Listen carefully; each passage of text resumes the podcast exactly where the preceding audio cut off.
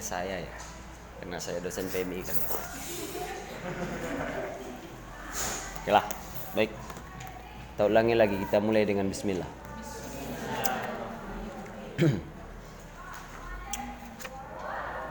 Pada dasarnya fikih itu cuma satu ilmu. Ilmu yang mempelajari hukum. Definisi paling dasar itu.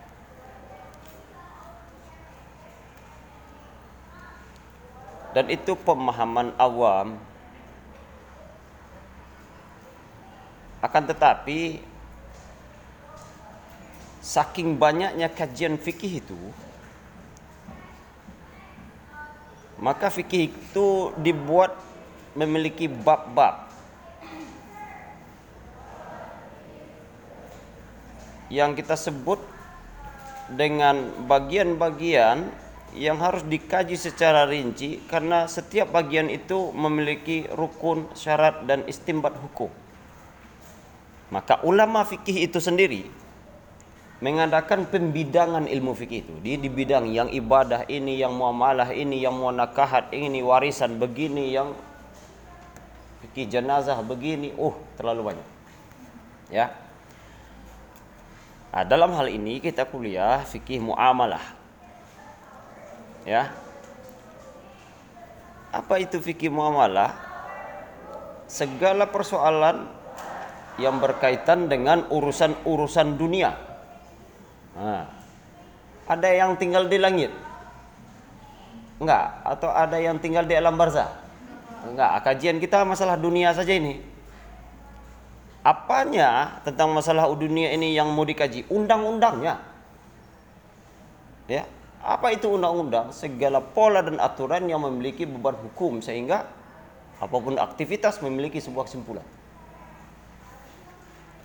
Boleh atau tidak, halal atau haram, makruh atau mubah, dianjurkan atau dilarang. Maka bolehlah kita sebut sampai hari ini para ulama itu secara umum membagi fikih itu menjadi dua saja satu persoalan ibadah, yang kedua persoalan muamalah. Apa saja ruang lingkup muamalah itu Pak? Ya selain ibadah lah. Selain sholat, zakat, puasa, haji. Itu muamalah lagi. Selain rukun Islam itu namanya muamalah. Maka fikih muamalah itu secara garis besar juga dibagi kepada dua itu. Secara garis besarnya saja.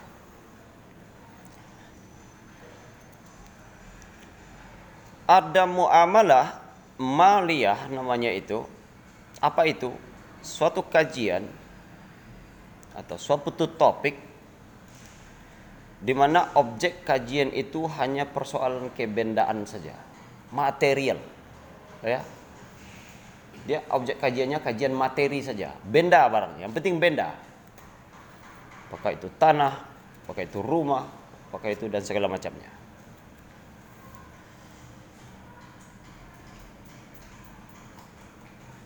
Hanya saja terjadi pengkhususan benda yang dimaksud itu kategorinya halal. Kategorinya Nah, jadi kita tak ngomong benda yang haram. Pak, kenapa tidak fikih muamalah tidak membahas daging babi? Itu tak penting. Tapi itu kan benda, Pak. Tahu orang itu benda. Itu kan menjadi bisnis, Pak, bisnis peternakan. Betul. Tapi di fikih muamalah, segala sesuatu yang haram tidak harta kategorinya. Itu masalahnya. Kau punya babi, itu tidak harta di dalam Islam. Meskipun di pasar itu berupa ya, bisnis bisa dijadikan uang. Setelah jadi uang dia baru benda namanya. Oke? Okay? Jadi segala sesuatu haram yang bernilai itu tidak benda, tidak harta di dalam Islam. Meskipun kau punya toko oh, atau pabrik uh, minuman keras. Apa lopo apa namanya itu? Eh? Lopo tua itu apa? Ah, Pakter ya. Ah, namanya pun cantik ya kan, Pakter. Menurut fikih muamalah, orang yang berjualan di loaf of pakter itu yang isinya tua, tua itu tidak harta. Karena haram. Pergi kalian ke Medan lewat Tarutung, lewat sikit Tarutung nanti lewat di situ ada di situ BPK. Banyak BPK. Kupikir BPK itu yang kawan-kawan yang sering mengaudit keuangan. Rupanya BPK itu segala sesuatu yang berhubungan dengan daging yang dipanggang. Ditanya dagingnya babi rupanya. Oh. BPK. Menurut mereka itu kekayaan bagi agama mereka silakan tapi Islam tidak memandang itu harta. Paham? Jadi objek muamalah pertama adalah muamalah maliyah. Ya, muamalah yang sifatnya harta, materi.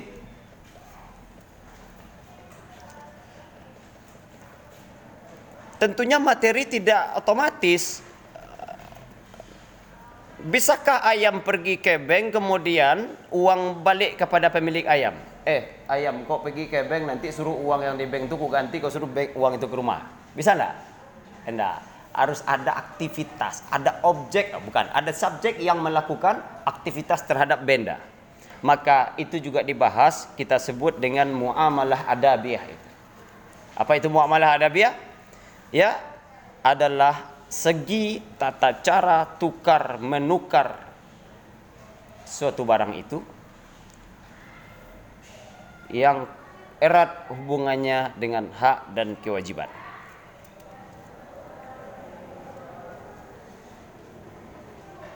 Paham? Paham. Tentang fikih ibadah sepertinya kita tidak perlu ulangi lagi, tetapi tentu kalian paham fikih ibadah itu adalah segala sesuatu yang dipelajari tentang hal-hal yang bersifat ibadah. Ibadah maksudnya itu ibadah pokok, salat, zakat, puasa, haji, jihad, ya. Itu fikihnya ibadah. Nah, ketika kita mencoba melihat ruang lingkupnya itu, jadi muamalah maliyah itu apa aja, Pak? Kan begitu? supaya kita tahu objek kajian itu apa. Garis besarnya bisa kita sampaikan muamalah maliyah itu ya, muamalah maliyah itu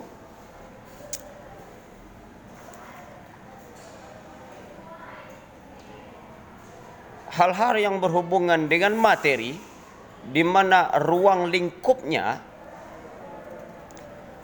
dia membahas tentang materi itu dan aktivitas apa yang ada pada materi itu. Maka ketika kita berbicara aktivitas pada materi itu, fikih menyebutnya dengan fikih madiyah. Apa? Madiyah, muamalah madiyah. Ya, muamalah apa? Madiyah. Apa itu muamalah madiyah? segala sesuatu yang berhubungan dengan jual beli, sewa menyewa, gadai, ya, jaminan, ya, tanggungan, hiwala, syirkah, ariyah, oh banyak. Ya. Aktivitas itu kita sebut dengan muamalah madiyah. Meskipun itu sesuatu yang berbicara tentang barang. Tetapi maliyah mal harta itu barangnya. Madiyah aktivitasnya. Kalau muamalah adabiah itu kayak mana pak? Ya rukun dan syarat yang melekat kepada aktivitas itu kita sebut dengan muamalah adabiah apanya yang dibahas di situ pak? Yang dibahas di situ ijabnya ya kabulnya ridho atau tidaknya, kewajibannya, haknya, apakah penipuan, apakah pemalsuan, nah, yang di dalam aktivitas itu terdapat nilai-nilai tertentu di mana sumbernya itu berdasarkan indrawi manusia itu kita sebut dengan adabiah.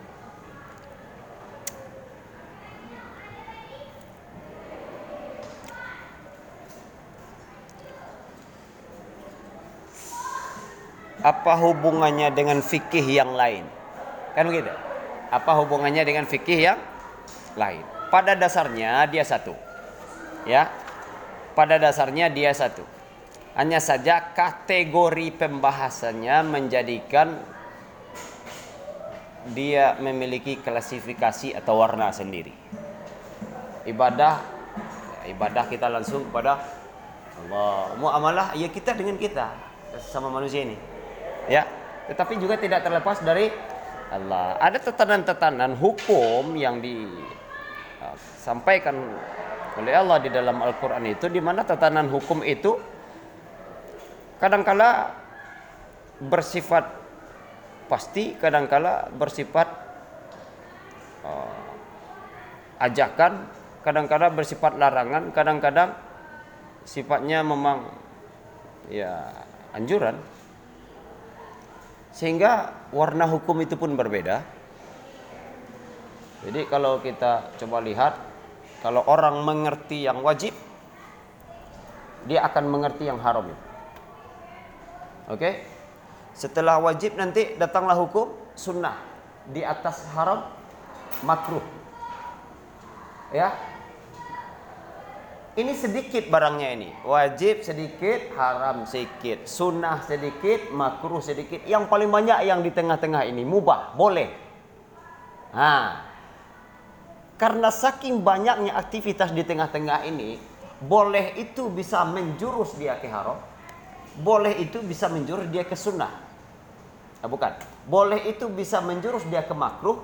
Boleh itu bisa menjurus dia ke sunnah identitas makruh yang dapat mempengaruhi aktivitas orang, ya bisa saja makruh ini berubah menjadi haram. Tetapi yang sunnah tidak bisa berubah jadi wajib. Oke, okay? Pak. Jadi ketika hukum itu turun, dia akan sampai ke dasar. Batas akhirnya itu apa?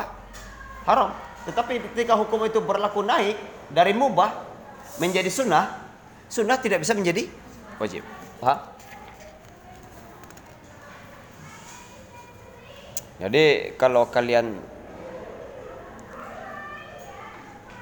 mencoba apa mencoba itu berpikir tentang muamalah maka kalian akan berpikir tentang aktivitas tukar menukar barang sesuatu kepemilikan sesuatu sifatnya barang ya materi kita tidak melihat barang-barang gaib nggak ada di sini di mana memiliki aktivitas itu memiliki ketentuan-ketentuan secara hukum Maka secara luas apakah pernikahan mengakibatkan adanya barang? Iya.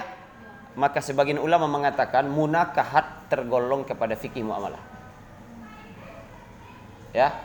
Karena nanti akan ada hubungannya dengan ah, barang. Apa barangnya, Pak? Ya harta lah. Anak apa? Oh, anak anda, anak anda diperjualbelikan.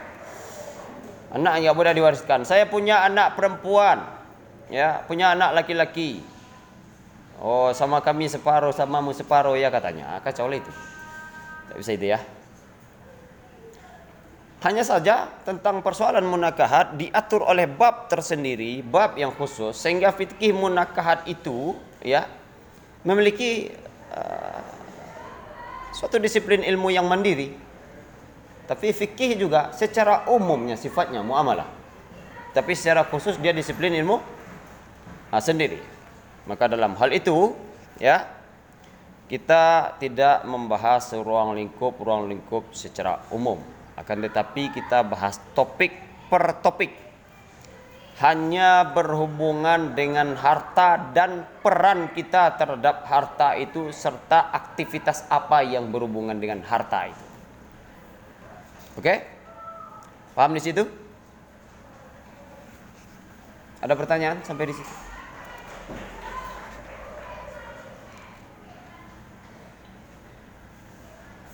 Jangan nanya nanya pula nanti Pak solat tarawih itu berapa rakaat yang betul lah itu nggak ada hubungannya dengan muamalah itu ya. Jangan itu lagi pertanyaannya itu sudah selesai di fikih ibadah.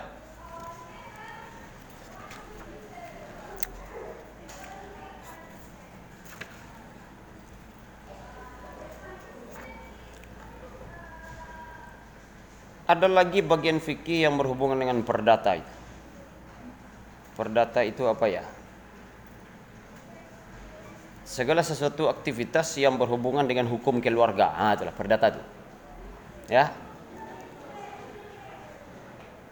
Fikih mengatur hubungan suami istri, hubungan dengan orang tua, dengan keluarga, dengan wasiat, dengan warisan, termasuk harta juga di situ. Tetapi itu masuknya nanti kepada fikih jinayah namanya. Kalau berhubungan dengan hukum, fikih siasah namanya. Kalau mau mendalami itu masuk fakultas syariah. Ya. Tapi kalau meng, mau mengkaji itu boleh dengan saya. Tapi kalau mau mendalami masuk fakultas syariah. Karena sejauh apa pun kita mengkajinya di sini kita tidak akan mendapatkan gelar SH. Ya. Isi kepala kalian kan semuanya adalah ijazah dan titel. Ya. Orang tua aja cari nama. Namamu siapa? Febriani saja. Ya, itu nggak capek-capek kali. Kau mencari empat hurufnya, esos, lama kali. Artinya orang tuamu lebih jenius daripada kampus ini. Siapa namanya dek? Kata bapakmu kan. Febriani katanya. Ah, udah jelas itu selesai. Hah? Nanti ditanya perawat, bu namanya siapa? Kau tulis Febriani di situ. Gak butuh empat tahun itu. Mencari esos saja empat tahun. Aneh. Oh simbolon. Ngerti gak? Oke. Kenapa? Ada apa itu?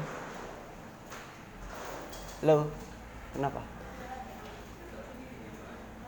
Oh, jangan sering ketawa itu berserak awan oh, enggak jadi masyarakat. Ada pagarnya kulihat.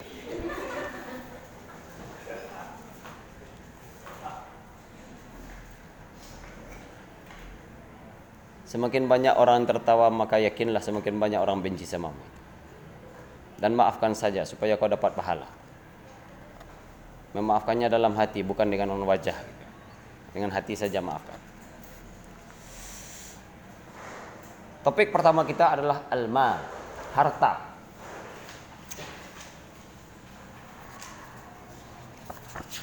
Apa sih harta itu? Nah, kan gitu tuh. Oke? Okay? secara bahasa apa, secara istilah hal apa, kedudukannya bagaimana, apa fungsi harta itu, kemudian kayak mana cara memperolehnya, bagaimana cara memanfaatkannya. Kalau dibagi, bagaimana pembagian harta itu? Ah, itulah makalah pertama. Ah, sebentar lagi kita bagi si John 1, si John 2, si John 3, si John 4, si John 5. Kita bagilah nanti. Pertama harta silabusnya. Oke. Yang kedua, bukan harta saja, harta dan permasalahannya. Nah, itu yang nomor satu.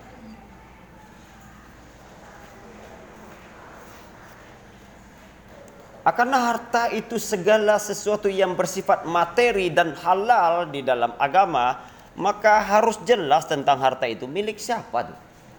Punya siapa tuh? Kenapa itu punya dia, kenapa menjadi punya si B, menjadi punya si C? Apa buktinya? Apa prosesnya kenapa jadi milik dia itu? Maka pasti ada yang mengatur itu. Judul yang kedua adalah hak milik dan akad. Hak milik dan akad. Oh ternyata ada akadnya. Akadnya kayak mana? Utang. Oh, utang karena dia berutang dia memiliki ini. Akadnya kayak mana? Oh, jual beli. Ternyata karena dibeli dia memiliki itu. Kan begitu? Oh, barulah nanti kita lihat prosesnya. Di situ judul selanjutnya adalah jual beli atau perdagangan? Pengertiannya apa, dasar hukumnya apa, apa hukum jual beli itu, bagaimana rukun dan syaratnya, apa saja perselisihan dalam jual beli itu, kayak mana jual beli yang dibolehkan, kayak mana yang tidak, apa manfaatnya, apa hikmahnya, ya. Itulah isi makalahnya. Enak kan? Enak itu. Sehingga seluruh kepala hanya memiliki jual beli. Pengertian bahasa dan istilah. Ya. Dasar hukum, dalil. Ya. Berarti setelah itu hukum jual beli itu mana yang boleh mana yang tidak. Rukun, syarat, bentuk-bentuk jual beli, ya apa manfaat. Ah itu saja yang perlu kalian hafalnya, enggak susah-susah itu, mudah itu. Jual beli dengan orang gila boleh Pak? Eh, lihat rukun dan. Kalau tak cukup rukun dan syaratnya enggak sah. Pak saya ambil punya dia tapi dia ikhlas. Diambil punya pula saya, tak ya, terpaksa ikhlas. Ah itu kayak mana itu Pak? Ah, itu kan susah itu ya. Karena berhubungan dengan barang, saya ambil punya dia, dia ikhlas. Ya. Kemudian diambilnya punya saya, saya terpaksa ikhlas. Ah, kalimat terpaksa untuk ikhlas ini fikih muamalah nggak nggak ada cerita ikhlas tak ikhlas di fikih muamalah itu. Ceritanya rukun dan syarat. Substansi rukun dan syarat itu ridho. Ridho itu pun tercatat dalam akad. Tercatat itu. Pak saya membeli babi dua truk. Pak Gak ada cerita jual beli babi dalam Islam Karena babi tidak harta. Kita hanya membicarakan yang halal. Saya jual anak saya Pak. Oh haram itu. Justru dalam fikih muamalah anak tidak harta. Kalau harta dia bisa diperjualbelikan. Kalau budak termasuk harta Dulu. Hmm. Sekarang Kau budak dia atau kau yang budak dia Hah? Seandainya harus memilih, kau mau jadi muda atau majikan?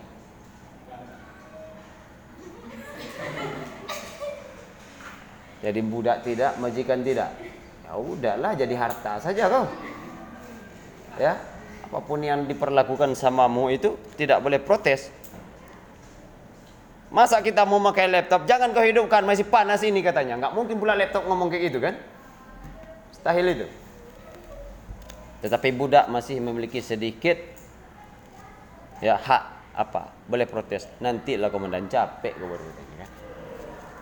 Hah? Tapi di lokal ini ya kalian wajib menjadi budak. Budak yang mana? Budak yang wajib saya kasih perintah dan wajib kalian laksanakan. Kok begitu Pak? Begitu aturannya. Kenapa rupanya? Itu yang baik-baiknya. Lantik buruk-buruk. Oke, makalah keberapa itu?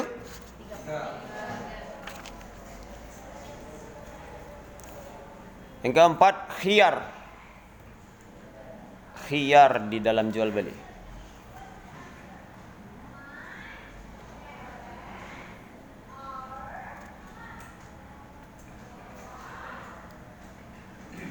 Selanjutnya musakah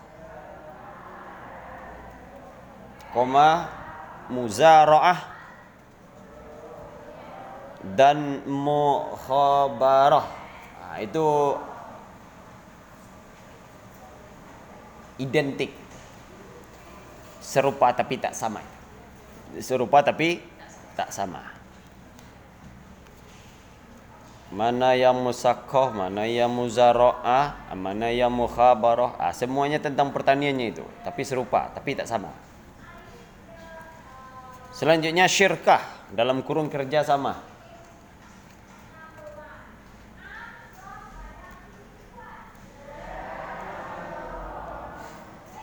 Selanjutnya ji'alah. Atau mengupah. Dalam kurung mengupah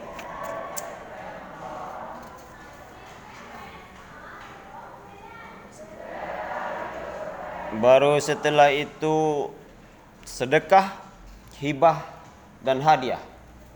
Sedekah, hibah dan hadiah.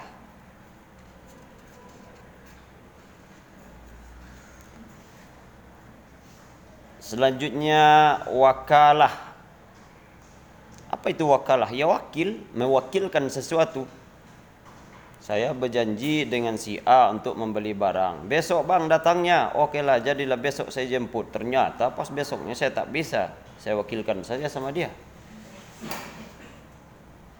Ada syaratnya itu.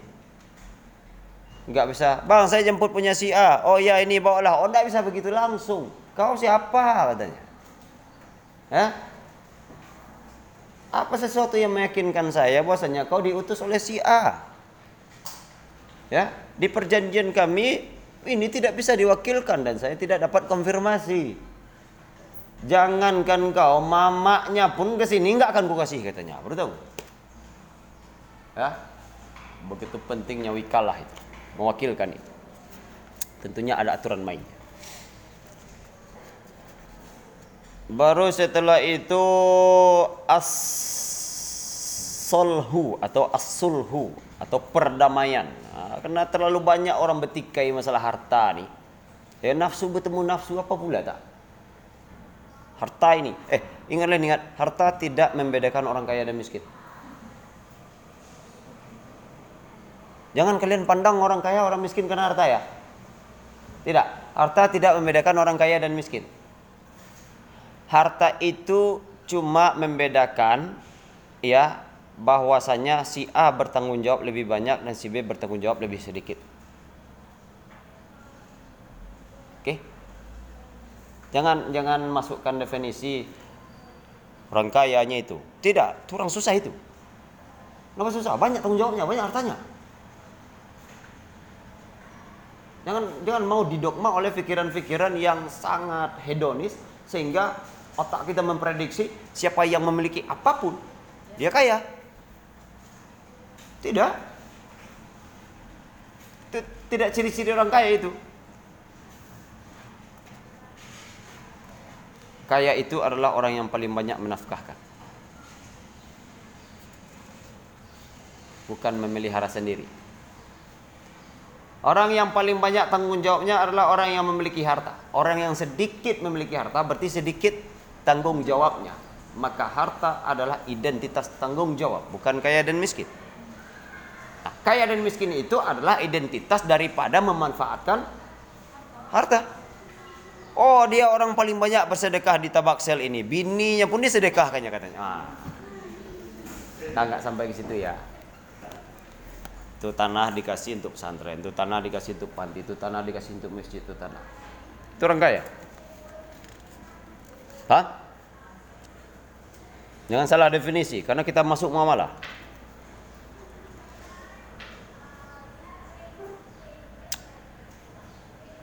Tapi enggak begitu pengertian Wikipedia, Pak. Kita memakai tidak memakai Wikipedia untuk ini. Selanjutnya ada doman atau kafalah. Doman atau kafalah. Dah? Selanjutnya ada bank, ria dan rente. Rente itu rentenir. Rentenir tahu rentenir? Siapa yang bapak ibunya tukang julo-julo sini? Ha, angkat tangan. Ah, sampaikan ke mama kalian jadi tukang julo-julo mak ya tidak ada hak kita dalam tabungan orang Ikut 10 orang bayar 1 juta sekali sebulan. Undi nomor yang nomor satu adalah penerima pertama, bukan yang memungut. Karena itu kesepakatannya. Ini asal dia memungut, dia yang pertama dapat. Habis itu dia hilang. Ah, kacau. Atau mengurangi jatah orang yang menerima Terima asalnya 10 juta, jadi 900 limpul setiap penerima. Kenapa begitu? Ada tukang kumpulkan. Hah? Jadi upah setiapnya ada 500 ribu setiap orang menerima. Ah, jangan hidup begitu. Babi pun tak sekejam itu kalinya.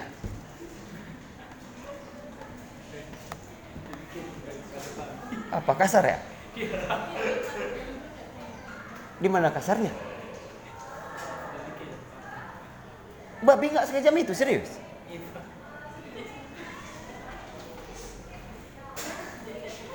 Kau ukurlah pergelangan tanganmu, patah-patah dia nanti. Badan sebesar itu memukul orang. Geser kau sini, patah kau nanti apa? Itu kena angin, untuk tak ke aku? Aku udah mm, tersandar di sini. Kok anginmu bahaya itu? Eh, di sana cocok oh kerja. Oke, dengarkan lagi. Ada Arya. Arya itu apa ya? Si Aroh itu apa namanya ya? Uh, uh, pinjaman. Pinjaman. Arya ya. Pinjaman. Ada lagi hiwala. Apa? Hiwala. Uh, memindahkan hutang. Aku berutang sama si A sama mu aja lah hutang tuh ya aku nggak suka sama hutang ini aku kasih sama mu. Ya kan? Bikin berhutang setiap sudut kan baru nanti kau teman-teman sinilah aku mau ngomong sama mu. Aku punya harta kawan. Apa? Oh nilainya 2M. Mau kau mau ambil sama mu lah. Statusmu berhutang sama si A. Kan harta itu. Ya, bukan memiliki tapi berhutang. Itu sifatnya harta. Dan sifatnya muamalah. Ariyah dan hiwalah. Pinjaman dan hutang. Selanjutnya rohan ar-rohnu. Uh, gadai bahasa kitanya atau pinjaman dengan jaminan. Pinjaman dengan jaminan. Udah berapa itu? 14 Eh Coba kalian hilangkan Kafalah hilangkan kafalah As-sulhu juga Yang 11 12 hilangkan Dah As-sulhu dan Doman kafalah hilangkan itu Dah? Jadi berapa dia? 12. Oke, jadi 12. Selanjutnya al-ijarah. Sewa menyewa dan upah. Sewa menyewa dan upah.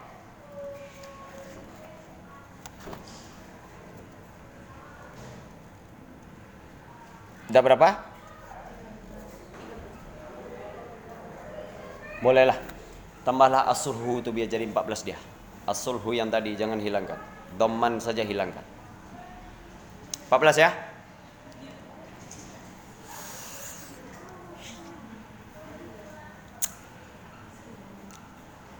Coba hitung 1 sampai sekian.